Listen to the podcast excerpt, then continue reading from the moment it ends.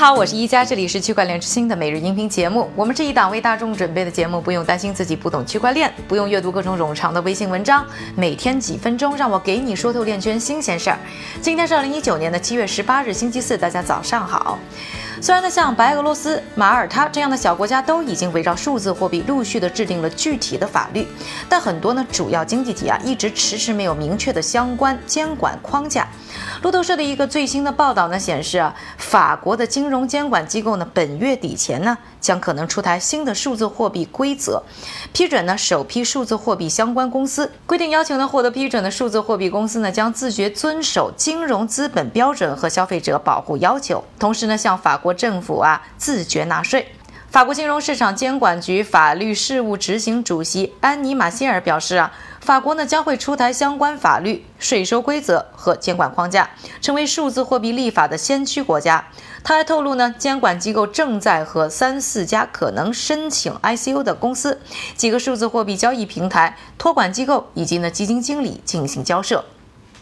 法国呢急着要推出呢监管准则，可能和脸书计划推出呢 Libra 呢有密切的关系。上个月二十一号呢，法国呢宣布成立了一个 G 七 国的特别工作组，专门研究呢各国央行如何确保 Libra 等数字货币能遵守从反洗钱法到消费者保护等一系列的监管要求。而欧洲央行政策的制定者保鲁特·克兰呢，将在本周举行的 G 七 国财长会议上呢发表工作的初步报告。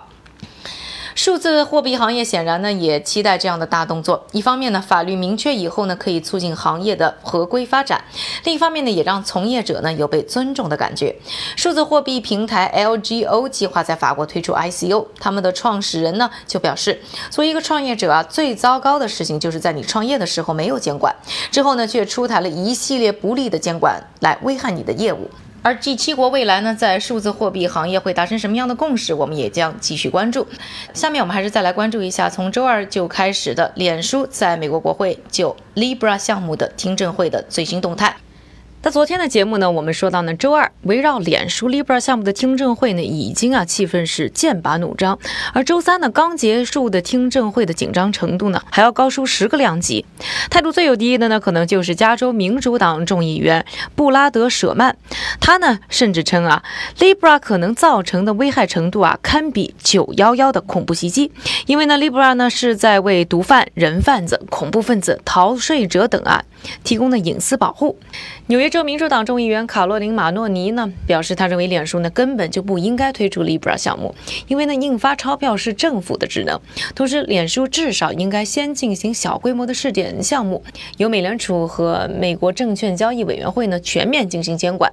而呢 Libra 项目的负责人马库斯呢似乎并没有采纳，同时呢马洛尼和另一个议员还一起呢要求脸书在获批之前呢不能启动 Libra。议员们呢还要求马库斯呢澄清 Libra 属于证券、大宗商品还是 E T F。 马库斯呢是认为呢 Libra 呢最可能被看作是大宗商品。在被问到呢它更像是 PayPal 还是西联汇款的时候呢，马库斯的答案是 PayPal。 在被问及呢脸书推出 Libra 的动机的时候啊，马库斯呢表示有两个原因。第一个呢，可以让他们数十亿的用户呢可以在脸书上呢进行呢转账，可以促进呢小企业在脸书上的一些商业活动，间接的带动呢脸书的广告业务。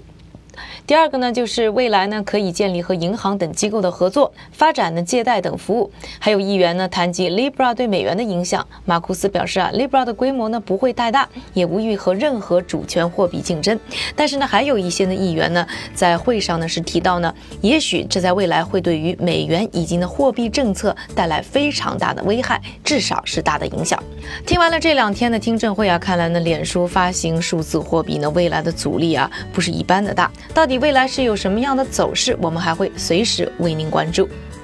下面的时间还是交给韭菜哥，他为我们准备了一组呢链圈的最新快讯。好的，一家，今天呢首先是一条来自监管方面的消息。本周三呢，在法国举行的 G 七 国财长会议上，部长们一致认为，在脸书宣布推出数字货币 Libra 计划后呢，需要迅速行动，并采取新的方式应对数字货币。然后呢，是一则行业方面的消息。 N E O 的生态基金宣布即将投资区块链旅游公司 Travala， 以帮助 Travala 完成未来六个月的发展规划。最后呢，我们再来关注一组数据。据财经网不完全统计，二零一九年上半年，中国被盗或被诈骗的数字货币总额已经超过了五十亿美元，而其中呢，数字货币交易所被盗的资产数额超过了三亿美元。